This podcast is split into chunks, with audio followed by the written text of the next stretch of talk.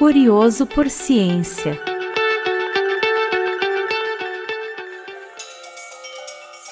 Olá, eu sou a Isabelle Rodrigues.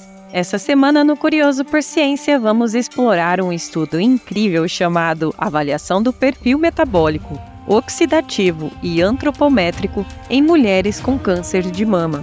Essa pesquisa foi feita pela Bruna Ramos da Silva que estudou sobre este tema durante o seu doutorado em Nutrição e Metabolismo pela Faculdade de Medicina de Ribeirão Preto da USP.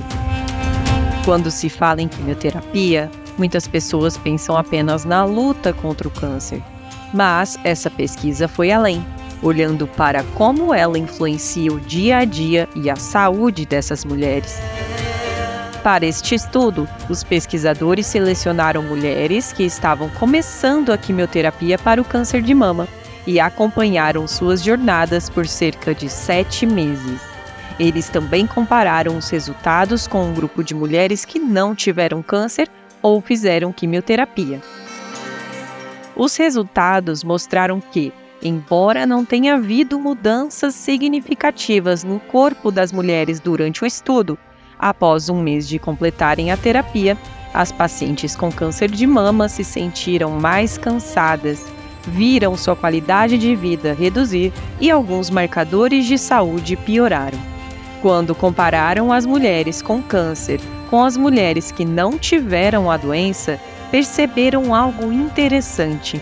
Mesmo que as mulheres que tinham peso e idade parecidos, as que passaram pela quimioterapia enfrentaram mais desafios de saúde. Outro ponto interessante é que, mesmo as mulheres com excesso de peso também ocorria um risco nutricional. Isso nos mostra que, mesmo com um peso a mais, o acompanhamento nutricional é muito importante.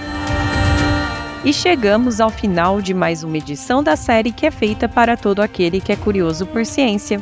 Nesta edição, falamos sobre a pesquisa de doutorado da aluna Bruna Ramos da Silva, que foi orientada pelo professor Dr. Alceu Alfonso Jordão Júnior, e nos mostrou que a quimioterapia não afeta só o câncer.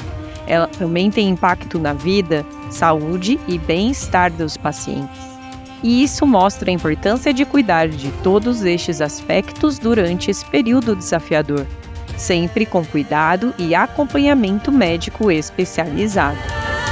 Bruna defendeu sua tese de doutorado pelo Programa de Pós-Graduação em Nutrição e Metabolismo da Faculdade de Medicina de Ribeirão Preto, USP, em 2022. Espero que vocês tenham achado interessante e que tenham aprendido algo novo hoje. Se você, assim como eu, é curioso por ciência, não perderá o nosso episódio da semana que vem. Até lá! Curioso por Ciência é um podcast da Comissão de Pós-Graduação da Faculdade de Medicina de Ribeirão Preto, com produção da startup Doutor Fisiologia, em parceria com a Rádio USP Ribeirão.